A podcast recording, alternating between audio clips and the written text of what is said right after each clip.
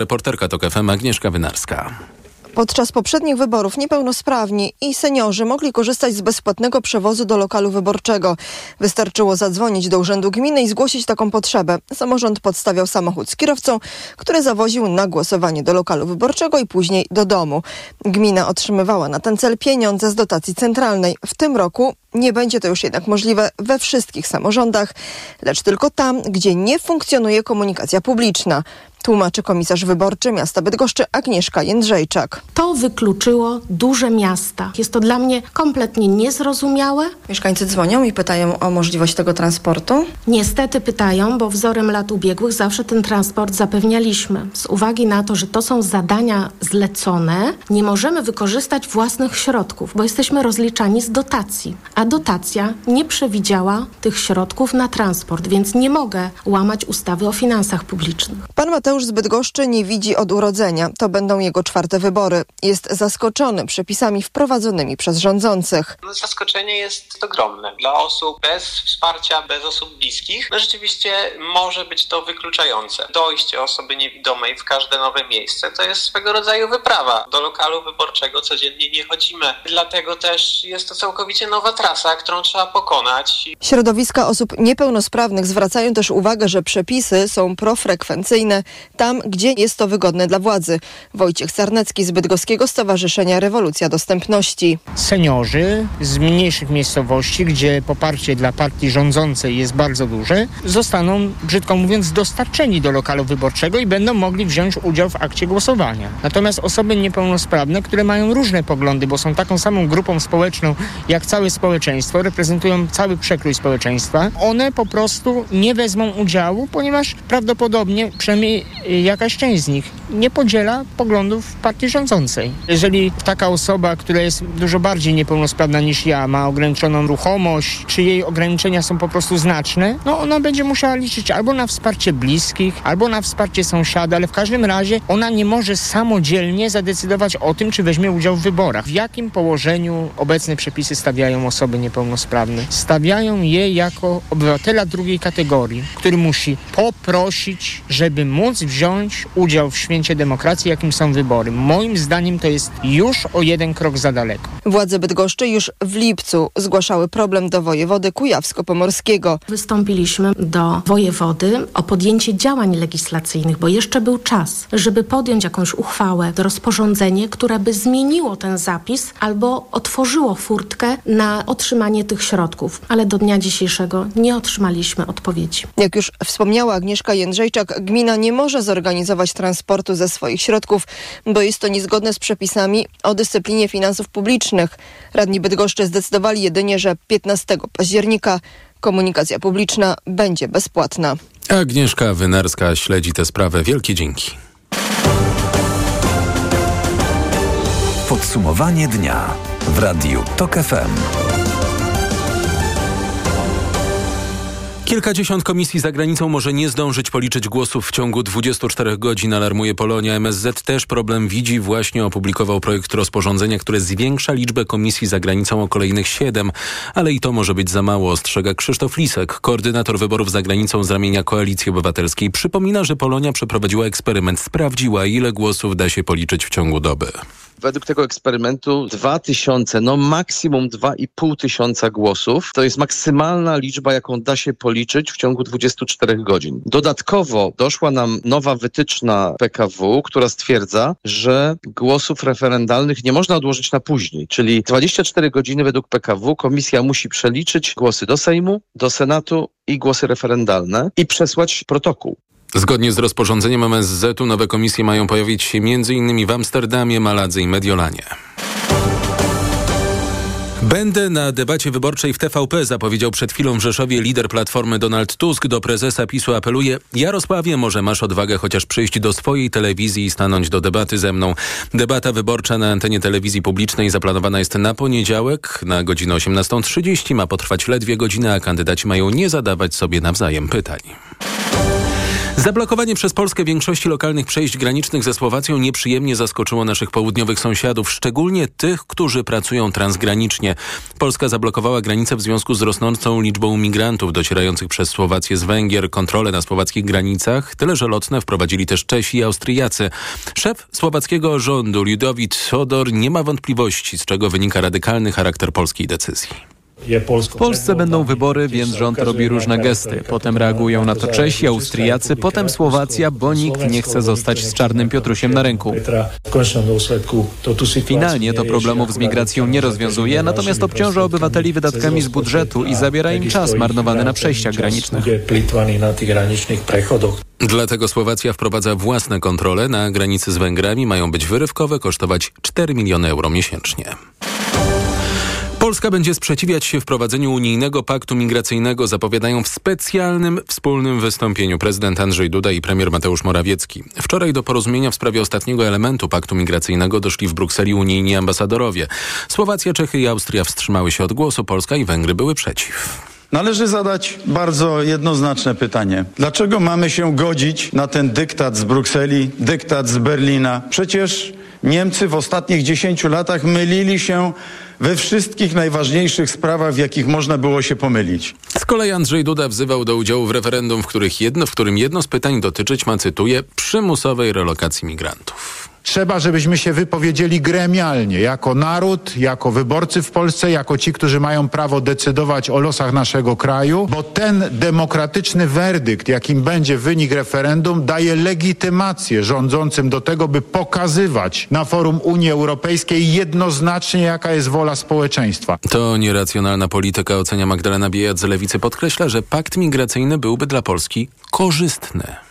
Bo jesteśmy podobnie jak Włochy krajem granicznym Unii Europejskiej, przez którą to granicę będą przyjeżdżali uchodźcy, migranci i po prostu zamiast budować mury przeciwko kobietom i dzieciom, należy wzmocnić procedury e, azylowe, należy dofinansować Urząd do Spraw, do Spraw Cudzoziemców. Premier Mateusz Morawiecki na jutrzejsze spotkanie unijnych przywódców zapowiada stanowcze nie podtrzymywanie weta dla, jak to określa, nielegalnej imigracji. Pan premier, który mówi o tym, będę coś blokował, nie ma tam nic do blokowania. Tam nie będzie żadnej dyskusji, nie będzie konkluzji, które można blokować. Mówił Pawłowi Sulikowi w popołudniu Radia Tok FM profesor Maciej Duszczyk z Ośrodka Badań nad Migracjami Uniwersytetu Warszawskiego. Jak rozumiem, pan premier w czasie tego posiedzenia, w czasie tych obrad wyrazi swój sceptycyzm co do podejścia obecnego Unii Europejskiej w zakresie relokacji. Rozumiem tylko i wyłącznie tego punktu. To jest jedna rzecz. Druga rzecz, to wczoraj na poziomie ambasadorów poszczególnych państw przyjęto cały pakiet rozporządzeń.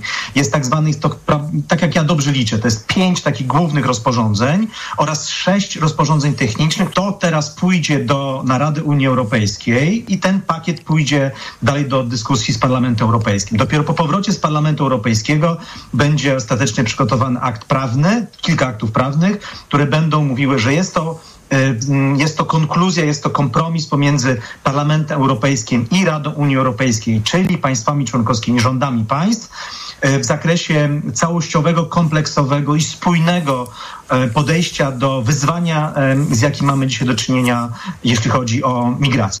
O szczegółach paktu migracyjnego w TOK 360 dziś bez kampanijnego spinu Prawa i Sprawiedliwości. Moją gościnią będzie profesor Patrycja Matusz z Uniwersytetu Wrocławskiego.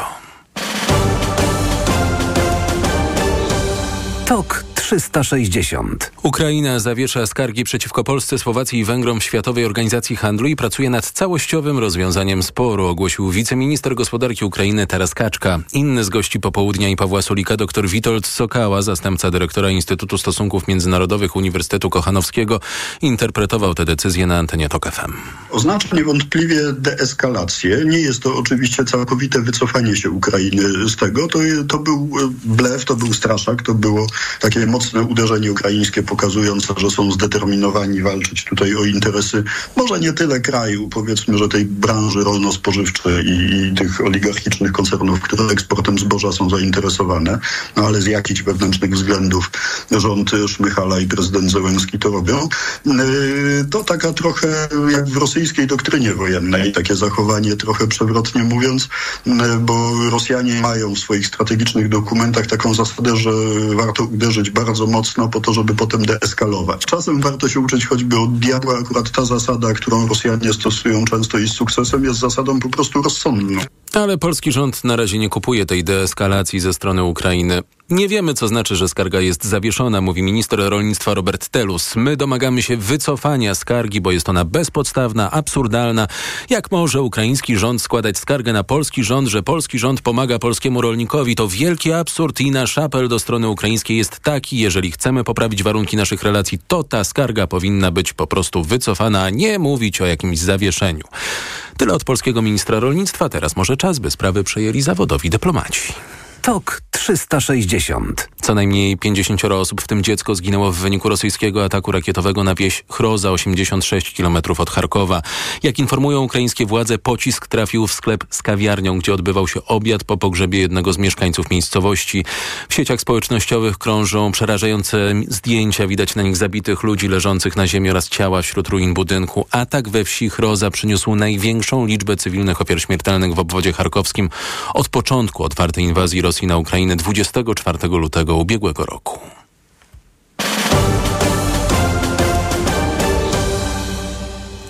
Wnioski w sprawie setek nieletnich zalegają w komisji kierującej do młodzieżowych ośrodków wychowawczych. W tym czasie część nastolatków ucieka z domów, innych trzeba natychmiast wypuszczać z policyjnej izby dziecka.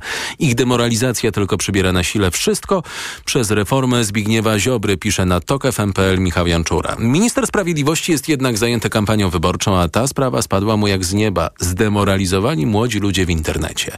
Prokuratura wszczęła śledztwo w sprawie afery pedofilskiej wśród polskich youtuberów. Przesłuchiwani są pierwsi świadkowie. Naszym zadaniem jest zrobić wszystko, aby polskie państwo mogło w sposób zdecydowany reagować, odstraszać ewentualnie chętnych do naśladowania tychże sprawców, dawać też sygnał rodzicom, że ich dzieci będą chronione i bezpieczne. Ja wczoraj w TOK 360 opisując sprawę youtuberów okrzykniętą mianem Pandora Gate odnosiłem się do ruchu mitu na różnicę. W podcaście Sabat Symetrystów zwraca uwagę aktywistka Maja Staśko. Widzę różnicę z mitu 2017 roku. Poza tym, że tam to wylało się na mainstream, tutaj jest to środowisko internetowe, ale jeśli chodzi o same głosy osób pokrzywdzonych, to one widać, że te nauki z mitu pierwszego zostały odrobione. To znaczy, to wszystko naprawdę jest bardzo dobrze poparte screenami, nagraniami, linearna narracja jest to, w to włączona. Ta historia, która często na TikToku, na przykład Laura opowiedziała swoją historię na TikToku i tam pokazała fragmenty kłótni e, z Gargamelem, w których był po prostu przemocowy wobec szesnastolatki.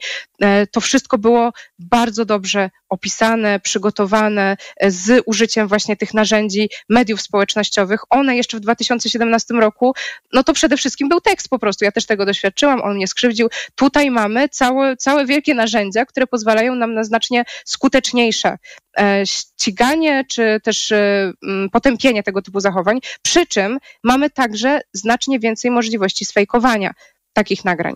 Tyle Maja Staśko, nowy odcinek Sabatu Symetrystów Grzegorza Sroczyńskiego. Tam cała rozmowa, lada moment powinien trafić na TokFM.pl i do aplikacji TokFM. Darmowe prawo jazdy do zdobycia w szkole ponadpodstawowej. Tak, PiS puszcza oko do młodych wyborców. Chce sfinansować kosztujące jednostkowo dziś kilka tysięcy złotych kursy na prawo jazdy kategorii B. Ogłosiła to kilka dni temu marszałek Sejmu Elżbieta Witek. Inicjatywa bije rekordy popularności w mediach społecznościowych. Na TikToku rozgorzała dyskusja i pojawiły się wątpliwości. Dotyczą różnych rzeczy, od bezpieczeństwa przez logistykę, na tym, kto za to wszystko zapłaci skończywszy. Szymon Kępka.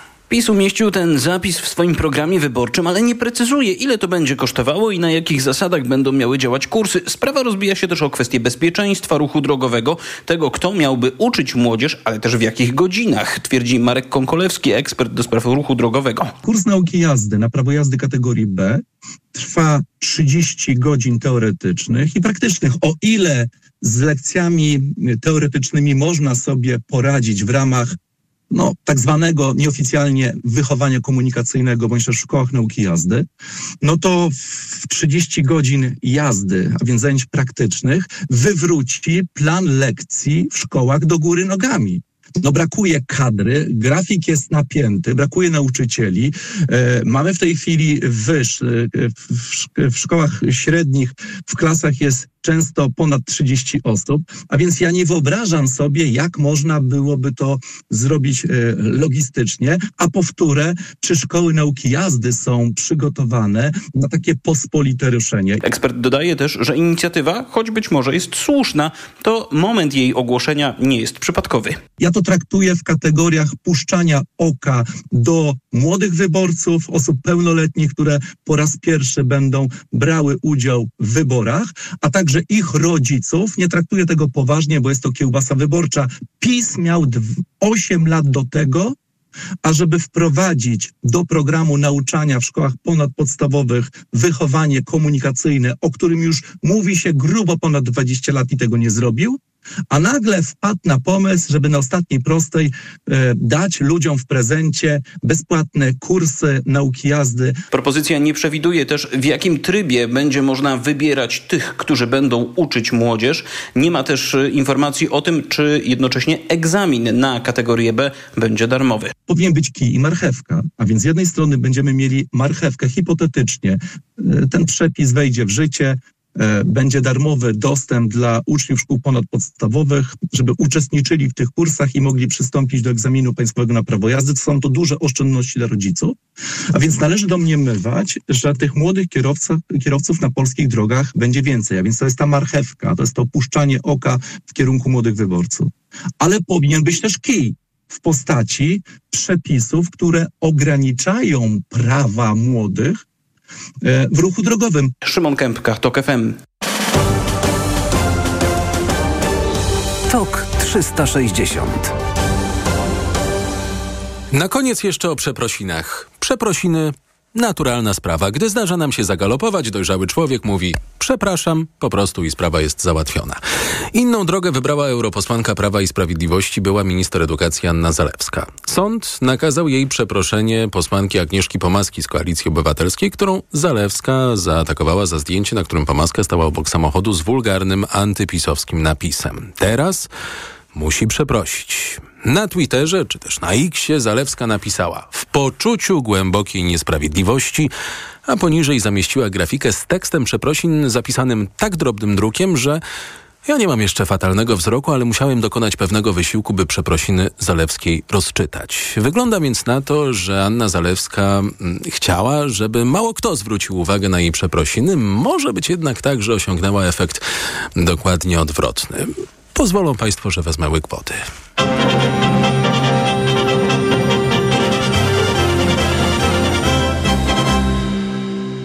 Przepraszam panią Agnieszkę Pomaską za użycie słów. To jest właśnie ich program Hejt i Nienawiść. Anna Zalewska. To jest podsumowanie dnia w TOK FM. Czas na ekonomię 360. Przed Państwem Wojciech Kowalik. Ekonomia 360. Wojciech Kowalik. Kredytobiorcy już wkrótce odczują ulgę w ratach, choć nie będzie ona duża jak na skalę podwyżek w ostatnich miesiącach.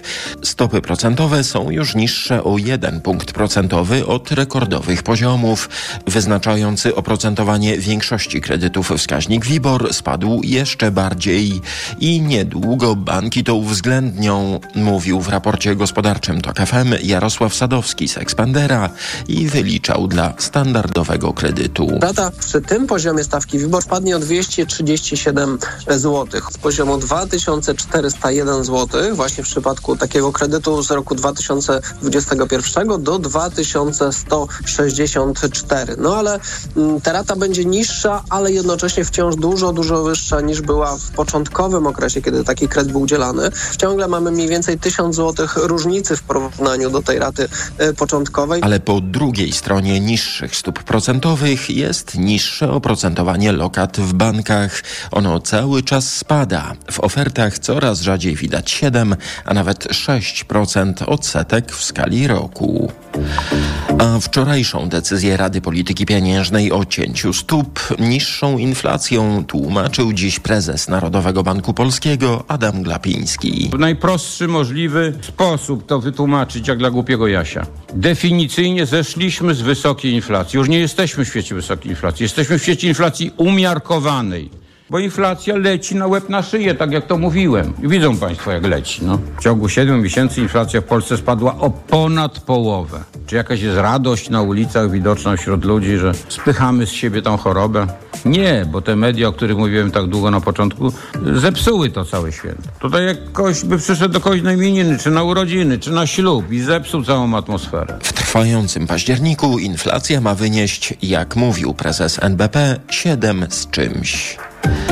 Kolejnych miesiącach przestrzeń do dalszych obniżek stóp procentowych mocno się zawęzi z powodu prognoz inflacji, mówił w TOK FM Piotr Bielski, dyrektor Departamentu Analiz Ekonomicznych w Santander Bank Polska. W ostatnich miesiącach po prostu wykonaliśmy taką tą najłatwiejszą część drogi ze szczytu inflacji, która polegała na wy, wygaśnięciu czy tam odwróceniu szoków energetycznych, zadziałaniu efektów bazowych, to jeszcze przez najbliższe 2-3 miesiące będzie działało, szczególnie, że te ceny paliw teraz są zepchnięte gdzieś tam kolanem w dół. Natomiast w przyszłym roku moim zdaniem inflacja się zatrzyma w przedziale gdzieś tam między 6 a 7%. Tutaj dezinflacja nie będzie dalej szła, postępowała, tylko raczej nawet może w połowie roku się odwrócić. Więc myślę, że jeszcze nie wykluczałbym jednego delikatnego ruchu w listopadzie, no bo prawdopodobnie najbliższy od inflacji za październik jeszcze zejdzie poniżej 7, więc to będzie jeszcze wyraźny spadek. To może takie zaznaczenie, że jednak mieliśmy rację, obniżając stopy będzie podkreślone tą jedną delikatną obniżką stóp, a potem bym spodziewał się pauzy przynajmniej do drugiej połowy przyszłego roku. Bo do tego czasu raczej nie będzie merytorycznych przesłanek do dalszych obniżek, dodawał ekonomista. Po konferencji prezesa NBP złoty jest stabilny. Euro kosztuje 4 zł i 60 groszy, frank po 4,78, dolar 4,37, funt po 5,32. Polska gospodarka w ubiegłym roku rozwijała się jednak nieco szybciej niż mówiły wcześniejsze odczyty, podaje Główny Urząd Statystyczny. Wzrost sięgnął 5,3%, ale to historyczne dane i wynik długo nie do powtórzenia. A skąd wzięła się taka korekta danych w górę? O tym Tomasz Największe różnice widać tam, gdzie GUS mierzy wydatki w gospodarstwach domowych i w instytucjach publicznych. Tak zwana konsumpcja prywatna była ostatecznie wyższa w zeszłym roku o blisko 2 punkty procentowe, a tak zwane spożycie publiczne, jak określa to na swoich stronach GUS, finalnie było wyższe o ponad 2 punkty. W rezultacie wzrost PKB za cały poprzedni rok wyniósł prawie 5,5% i to kolejny raz, kiedy wstępne dane GUS okazują się niedoszacowane i po kilku miesiącach trzeba je poprawiać w górę. Dane za ten i następny rok nie będą już tak dobre. Widać to w najnowszych prognozach Banku Światowego. Zgodnie z nimi wzrost gospodarczy Polski wyniesie w tym roku mniej niż 1%. Będzie to dokładnie 70, a odbicie PKB w przyszłym roku sięgnie nieco ponad 2,5%. Tomasz Setta, TOK FM. Komisja Europejska na dobre zaczyna starcie z Chinami o auta elektryczne. Bruksela wszczyna postępowanie w tej sprawie. Komisja od dawna wskazuje, że europejski rynek zalewają tanie elektryczne samochody z Chin, bo tamtejszy rząd hojnie je dofinansowuje, co pozwala sztucznie zaniżać ceny i zaburza rynek. Na tym cierpią europejscy producenci i stąd postępowanie, które może zakończyć się nałożeniem ceł na chińskie samochody samochody. Stawka w tej grze jest więc wysoka, mówił w TOK FM Jakub Jakubowski, wicedyrektor Ośrodka Studiów Wschodnich. To może zaważyć o przyszłości mm, europejskiej motoryzacji, bo Europa po prostu dalej funkcjonuje w paradygmacie braku polityki przemysłowej, przynajmniej na poziomie całej Unii, a główni konkurenci, e, tutaj Chińczycy, ale i Amerykanie, e, idą bardzo ostro do przodu z subsydiami, z ochroną własnego rynku e, i no, nastroje są takie, że jeżeli Unia nie zacznie działać teraz, tak przynajmniej argumentują do Francuzi i część producentów, że jeżeli Unia nie zacznie działać teraz, to w perspektywie e, dekady po prostu e, europejska motoryzacja zacznie e, obumierać. Taka jest przynajmniej argumentacja. Chiny już zapowiedziały twardą obronę swoich interesów. Ekonomia 360. Pogoda. Jutro na przemian słońce i chmury. W północnej części Polski może się mocniej zachmurzyć i trochę padać deszcz. Na termometrach od 13 stopni w górach, przez 14-16 na wschodzie i na północy do 19 na Dolnym Śląsku. Radio TOK FM. Pierwsze radio informacyjne. TOK 360. O tym, czego premier i prezydent nie mówią o pakcie migracyjnym już za chwilę rozmawiać będę z profesor Patrycją Matusz z Uniwersytetu Wrocławskiego. Reklama. RTV Euro AGD. Rewelacja! Teraz w euro nawet do 40 lat 0% na cały asortyment. RRSO 0%. Kupuj w niskich ratach. To się opłaca. Szczegóły i regulamin w sklepach euro i na euro.com.pl Kaśka, to ty? Tak. Ale schudłaś. Stosujesz jakąś dietę? Nie, stosuję tabletki na wątrobę Hepa Slimin. Zobacz, wątroba spisuje się wspaniale i jem wszystko, choćby czekoladę. Widzę, że Hepa Slimin wspomaga też utrzymanie smukłej sylwetki. To tylko taki słodki dodatek. Przecież ja nie muszę się odchudzać. Pewnie, że nie. To ja też będę brać Hepa Slimin. Chcesz mieć słodkie życie bez diety? Chcę mieć zdrową wątrobę. Suplement diety Hepa Slimin w trosce o wątrobę i smukłą sylwetkę. Mate pomaga w utrzymaniu prawidłowej masy ciała, a cholina wspiera funkcjonowanie wątroby. Aflofarm. 30 rat, 30 rat, niech zero zero nam, niech zero nam. A gdzie? W Media Expert. Przeceny na urodziny w Media Expert, a do tego do 30 lat 0% i nawet do marca nie płacisz. RRSO 0%. Więcej w sklepach i na mediaexpert.pl. Włączamy niskie ceny. Osoba starsza, która ma problemy z apetytem i mniej je, potrzebuje substancji odżywczych i minerałów. Suplement diety Appetizer Senior zawiera ekstrakt z owocu kopru, który wzmaga apetyt oraz wspomaga trawienie. Dzięki temu bliska ci osoba może dobrze się odżywiać. Appetizer Senior. Aflofarm. Paluszki rybne frosty. Wiemy, co robić, by były pyszne. Łączymy soczysty filet z chrupiącą panierką. A ty wiesz, co z nimi zrobić? Zajadać! Paluszki rybne frosty. Jest pysznie. Frosta. Smaczna i prosta. Ła! Nagły ból w jamie ustnej podczas jedzenia? To najczęściej afty lub drobne urazy. Sięgnij po sprawdzone rozwiązanie. Dezaftan. Po pierwsze, Dezaftan wspomaga leczenie dolegliwości, szybko niwelując ból. Po drugie, zabezpiecz aftę przed podrażnieniami. To dzięki podwójnemu działaniu. Dezaftan jest tak skuteczny. Dezaftan. Podwójnie skuteczny na afty. To jest wyrób medyczny. Używaj go zgodnie z instrukcją używania lub etykietą. Afty, aftowe zapalenie jamy ustnej, pleśniawki, urazy spowodowane przez aparaty ortodontyczne i protezy. Aflofarm. Urodzinowe okazje cenowe w Mediamarkt. Urządzenie wielofunkcyjne Canon Pixma Megatank G3430. Najniższa cena z 30 dni przed obniżką to 749 zł. Teraz za 559 zł. A do tego możesz zyskać 150 zł za zakup urządzenia zgodnie z regulaminem producenta dostępnym w sklepach i na mediamarkt.pl. A Motorola Edge 30 Neo za 1149 zł. Taniej o 150 zł. Najniższa cena z 30 dni przed obniżką to 1299 zł. Mediamarkt. Reklama. TOK 360. Gościnią TOK 360 jest profesor Patrycja Matusz z Instytutu Studiów Międzynarodowych Zakładu Studiów Strategicznych i Europejskich Uniwersytetu Wrocławskiego. Dobry wieczór. Dobry wieczór. Ambasadorowie państw członkowskich porozumieli się w Brukseli w sprawie rozporządzenia o sytuacjach kryzysowych w migracji. To ostatni element tzw. Tak paktu migracyjnego, nad którym prace najwyraźniej przyspieszają. Czy Polska może na pakcie migracyjnym skorzystać? No myślę, że na porozumieniu wszystkich państw członkowskich, jeśli chodzi o zarządzanie migracjami w Europie, mogą skorzystać wszyscy, więc Polska również. W jaki sposób? Bo y, polski y, rząd bardzo ostro sprzeciwia się tym ustaleniom, które zapadły w Brukseli i całemu paktowi y, jako takiemu.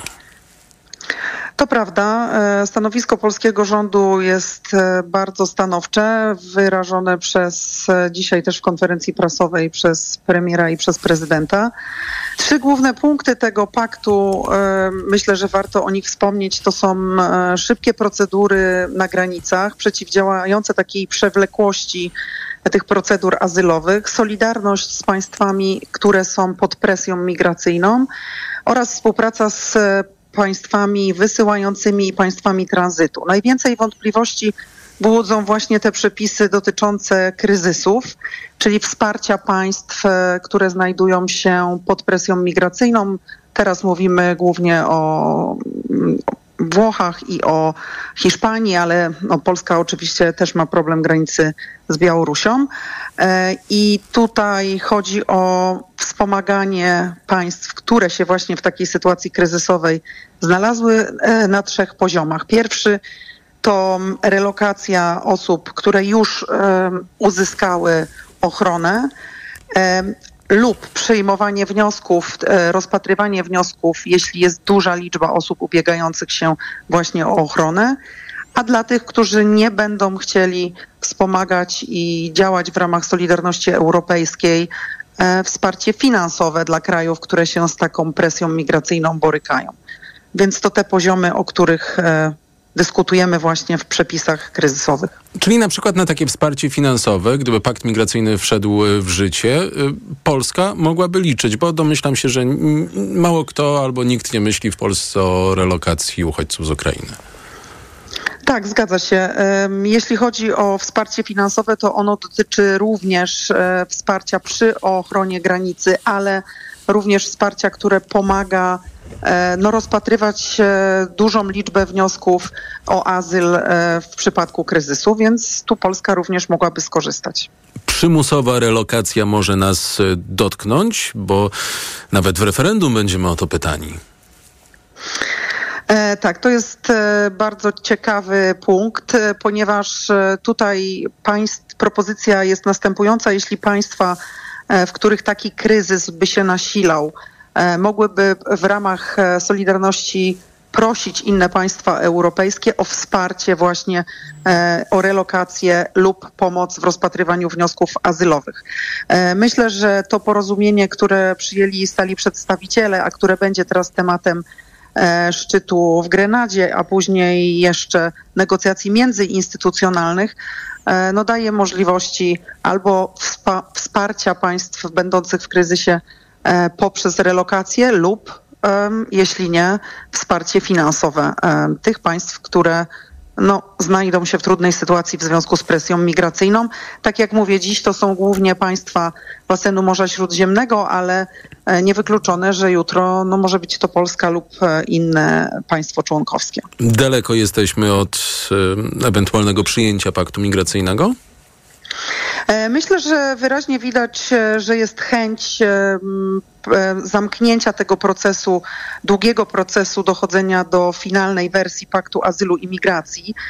Jest jednoznaczne głosy zarówno z Komisji, jak i z Rady mówiące o tym, żeby do końca kadencji Parlamentu Europejskiego, czyli w przyszłym roku, przyjąć to rozwiązanie.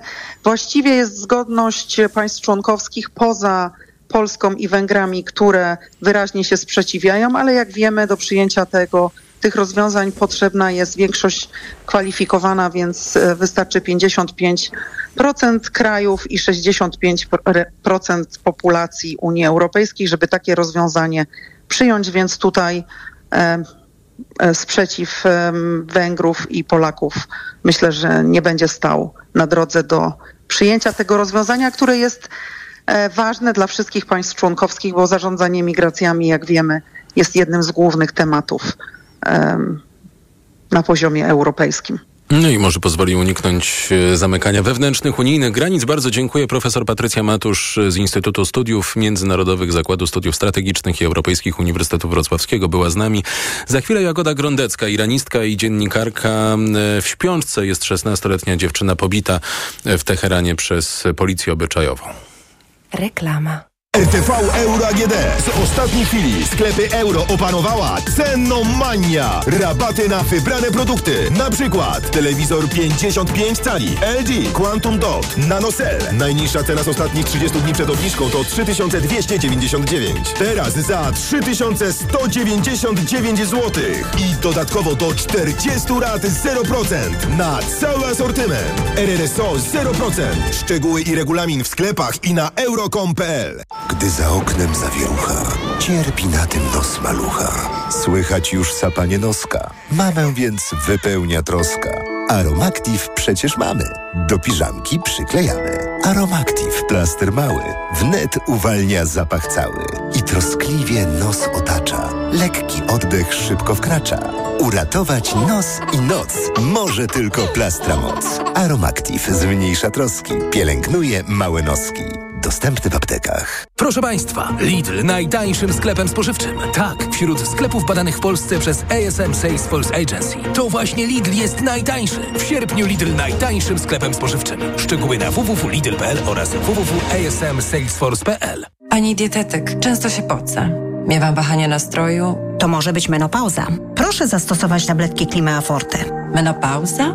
Przecież ja jeszcze miesiączkuję. Tak, ale poziom estrogenów zwykle spada już po 40 roku życia, co może powodować objawy menopauzy. Dlatego zawarty w Klimei wyciąg z szyszek chmielu łagodzi symptomy menopauzalne teraz, jak i przez cały jej okres. Dzięki Klimei zapomniałam o uderzeniach gorąca i nocnych potach. Suplement diety Klimea Forte. Menopauza lżejsza niż myślisz. Aflofarm. Początek szkoły i już ogłoszenie o wszawicy. Widziałaś? Tak, Zuzia też złapała, ale kupiłam w aptece sprawdzony lek. Sora Forte. Sora Forte? Tak, to jedyny taki szampon leczniczy. Jest łatwy w użyciu i już po 10 minutach zwalcza wszy. Sora Forte. Ekspresowy lek na wszawicę. Sora Forte. Permetriną 10 mg na mililitr. Wszawica głowowa u osób w wieku powyżej 3 lat. Przeciwwskazania na wrażliwość na którąkolwiek substancję. Inne piretroidy, pyretryny. Aflofarm. Przed użyciem zapoznaj się z treścią lotki dołączonej do opakowania, bądź skonsultuj się z lekarzem lub farmaceutą, gdyż każdy lek niewłaściwie stosowany zagraża Twojemu życiu lub zdrowiu. Anyu Bol gardło.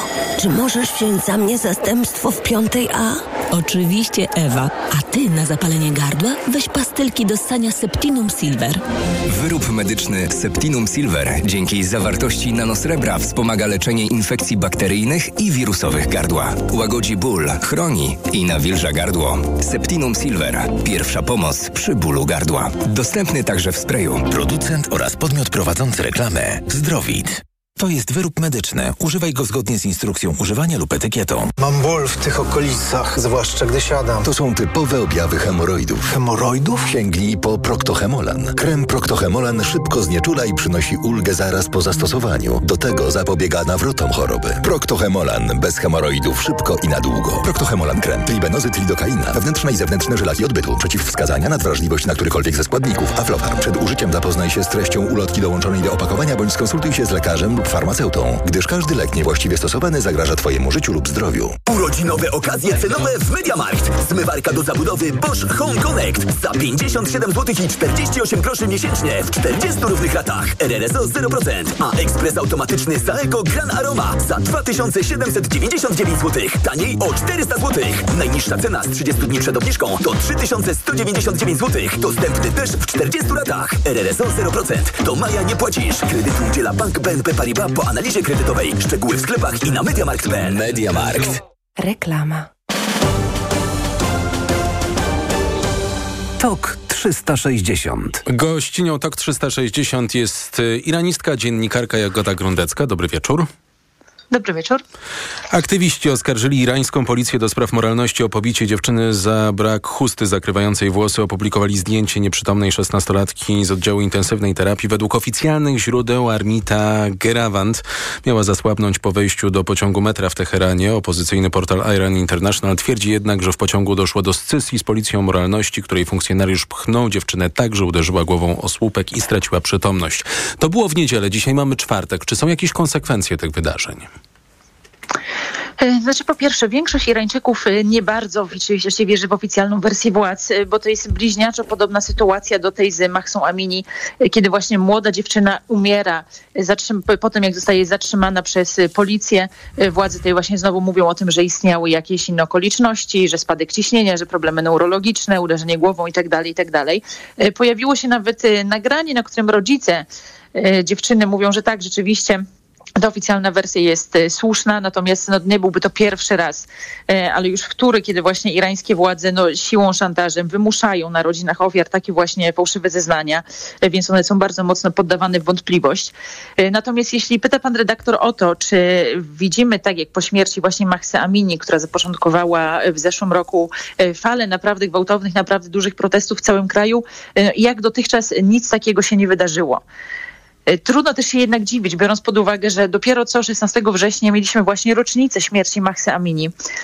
Wiele osób też spodziewało się wtedy, że może dojść do takich, do kolejnych protestów właśnie na tę okoliczność, ale przede wszystkim spodziewały się tego irańskie władze, w związku z czym już od kilku tygodni właśnie przed tą smutną rocznicą, e, aresztowały aktywistów, którzy brali udział w protestach w zeszłym roku. Aresztowali członków rodziny osób, które zginęły podczas tych protestów, a było ich około 500. E, słowem robiły wszystko, żeby zdusić jakikolwiek ruch, który właśnie wtedy miesiącami wychodził na ulicę, żeby nie dopuścić do tego, żeby do protestów znowu doszło. E, I aktywistki irańskie, z którymi rozmawiałam, które właśnie protestowały e, w ubiegłym roku, e, mówiły wprost o tym, jak wiele osób, w tym one zwyczajnie po prostu bardzo boi się ponownie wychodzić na ulicę, ponieważ wiedzą, że mogą zginąć, wiedzą, że mogą trafić do więzienia, wiedzą, że mogą na podstawie zeznań wymuszonych torturami, na podstawie różnych fałszywych zarzutów zostać skazany na wiele lat odsiadki, czy nawet kary śmierci. No, reżim niestety, jak to autokrację, całkiem sprawnie radzi sobie ze zduszaniem póki co właśnie tego ruchu. Ja niespecjalnie wierzę w takich e, wypadkach w skuteczność różnego rodzaju gestów wsparcia, ale jutro dowiemy się, do kogo trafi pokojowa Nagroda Nobla. Czy jest ktoś reprezentujący irańskie kobiety, kto mógłby taką nagrodę otrzymać? E, jedną z kandydatur do tej właśnie Nagrody Nobla y, są dwie aktywistki walczące na rzecz praw kobiet. Y, to jest Afganka Mahbuba Seraj y, i właśnie Iranka Nargis Mohammadi, która zresztą, co dość znamienne w kontekście tego, o czym właśnie mówiliśmy, odsiaduje w więzieniu Ewin kolejny już, teraz dziesięcioletni wyrok wydany na nią za właśnie szerzenie antypaństwowej propagandy. E, więc rzeczywiście, biorąc pod uwagę cały backlash e, wobec praw kobiet, które obserwujemy na całym świecie, ale w ostatnich latach właśnie niestety w Iranie i w Afganistanie w szczególności, e, z jednej strony rzeczywiście byłby to jakiś gest solidarności ze strony społeczności międzynarodowej, pokazanie Irankom i Afgankom, że świat widzi ich zmagania, docenia ich walkę. No to byłoby uhonorowanie oczywiście nie tylko tych dwóch kobiet, ale też wielu innych aktywistek w obu tych państwach, poza nimi które działają na ich rzecz.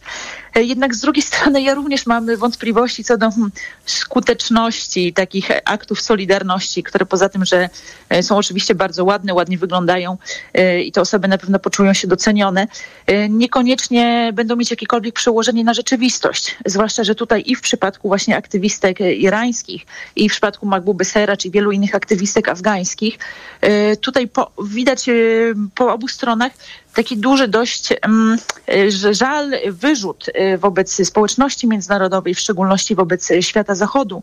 E, Iranki mówią o tym, że w Iranie stworzenie jakiegokolwiek ruchu, takiego rzeczywiście ustrukturyzowanego, upolitycznionego ruchu, który właśnie mógłby na podstawie y, tych protestów, na podstawie tych haseł, które Irańczycy wzięli sobie na sztandary, y, rzeczywiście wpłynąć jakoś na zmianę sytuacji w Iranie, rzucić jakieś realne wyzwanie reżimowi, jest praktycznie niemożliwe, ponieważ wszyscy tacy aktywiści albo znajdują się w Iranie już w więzieniu, albo jeśli będą próbowali wyjść z taką inicjatywą, to za chwilę do niego trafią.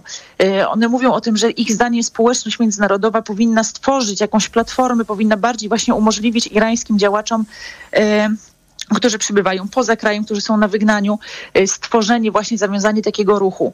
E, z drugiej strony, sam właśnie mówi Magbuba Seracz, która bardzo wprost wyraża to, że jej zdaniem Zachód zdradził Afganistan, że zdradził przede wszystkim afgańskie kobiety, że nasza wojna, która odbywa się między innymi pod sztandarem właśnie praw afgańskich kobiet, że w gruncie rzeczy hasło to było dość cynicznie y, wykorzystane, y, która też bardzo głośno domaga się właśnie od świata, domaga się od tej społeczności międzynarodowej, żeby więcej na rzecz praw kobiet w, Afgani w Afganistanie zrobiła.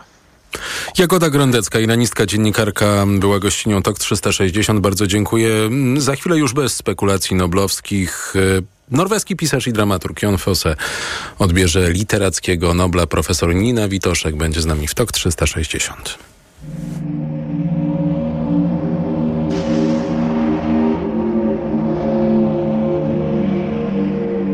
Powtarzam znów ten sam gest Naprawdę myślałem, że Że umiem pod dywan to zamieść Że wkułem te kwestie na pamięć Nie, ktoś wyłączył dźwięk Na rzutnik posypał się śnieg.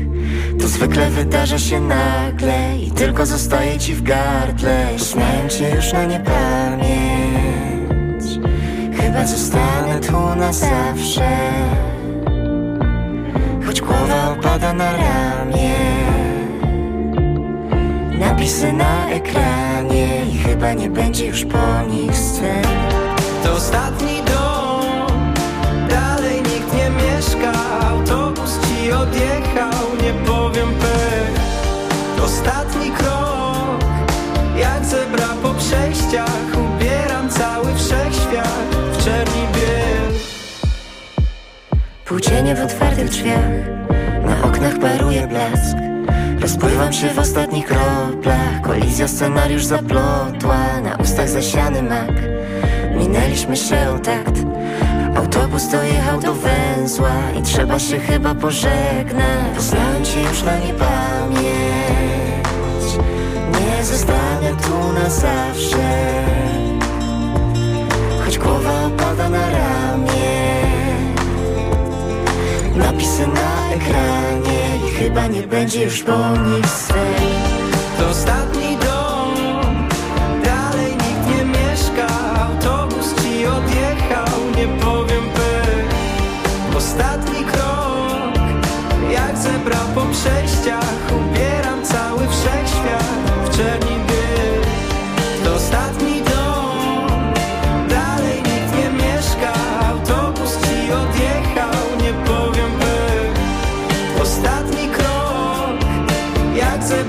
przejściach Ubieram cały wszechświat W czerni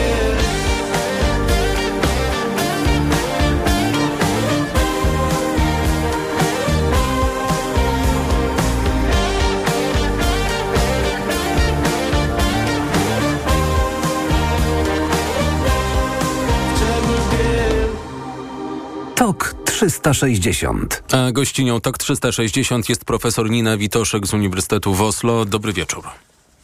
Dobry wieczór Państwu. Jon Fosse, norweski pisarz i dramaturg, został laureatem literackiego Nobla 2023 za nowatorskie sztuki i prozę, które dają wyraz temu, co nie wypowiedziano. On pisze w języku nynorsk. Jak to się ma do języka norweskiego? No więc nynorsk to jest taki trochę język syntetyczny, powiedziałabym, który został stworzony przez e, mm, norweskich badaczy y, poszukujących y, tego takiego prawdziwego języka norweskiego, który w zasadzie nie istniał, bo on był bardzo, język norweski jest bardzo mocno pod wpływem e, języka duńskiego i dialektów, których jest cała masa w Norwegii. Więc trzeba było stworzyć coś, co zjednoczy wszystkich Norwegów i e, wynikiem tego był język e, nynorsk, który jest dla mnie oczywiście e, podobnym do no, Dusiciela w tym sensie, że to nie jest, to nie jest język norweski, którym ja się posługuję codziennie na, czy to na antenie, czy na wykładach. On jest dość trudny, on jest uważany za bardzo poetycki. Według mnie nie jest poetycki, ale to jest kwestia słuchu i ucha. I jest językiem trudnym trochę do zrozumienia, dlatego że że jest, y, powiedziałabym, właśnie ten, jest językiem stworzonym jakby sztucznie, syntetycznie, z różnych dialektów. On, on dla mnie nie brzmi, a dla wielu Norwegów jest kwintesencją norweskości. No to powiedziałbym, że nawet mając w głowie świadomość e, istnienia tłumaczeń, nie zabrzmiało to zbyt e, przystępnie na e, spotkanie z twórczością tegorocznego noblisty. Co to jest za literatura? Może jednak przystępniejsza niż wynika z pierwszych słów naszej rozmowy?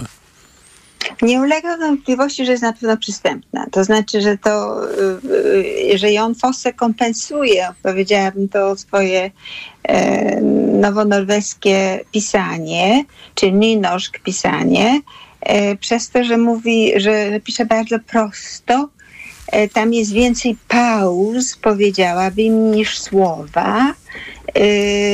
I ja pamiętam moje pierwsze spotkanie z, Jon, z Fossem, które nie było, powiedziałabym, bardzo podnoszące na duchu. Mianowicie poszłam do teatru i zobaczyłam sztukę Ktoś, musi, ktoś miał przyjść. Czyli Noken hem till komme. To było chyba w latach 90. No i ja sobie sprawdziłam, co w tej sztuce siedzi i rzeczywiście siedzą takie zdania, jak na przykład wychodzisz, on mówi, nie musisz jechać, mówi, muszę iść, mówię, ale nie można, jesteśmy za daleko od morza, mówi, muszę iść, mówię. Czyli to jest to, ja, ja wyszłam z tego, z tej sztuki ku zdziwieniu mojego męża, dlatego że, że ja uważałam, że to był Beckett splagiatowany i że, i że oczywiście y, był znacznie mniej dowcipny niż Beckett. Ale potem e, i oczywiście byłam też trochę, trochę odrzucił mnie ten Nynoszka, ale potem w miarę upływu czasu zmieniłam trochę zdanie na temat Jana Fosse.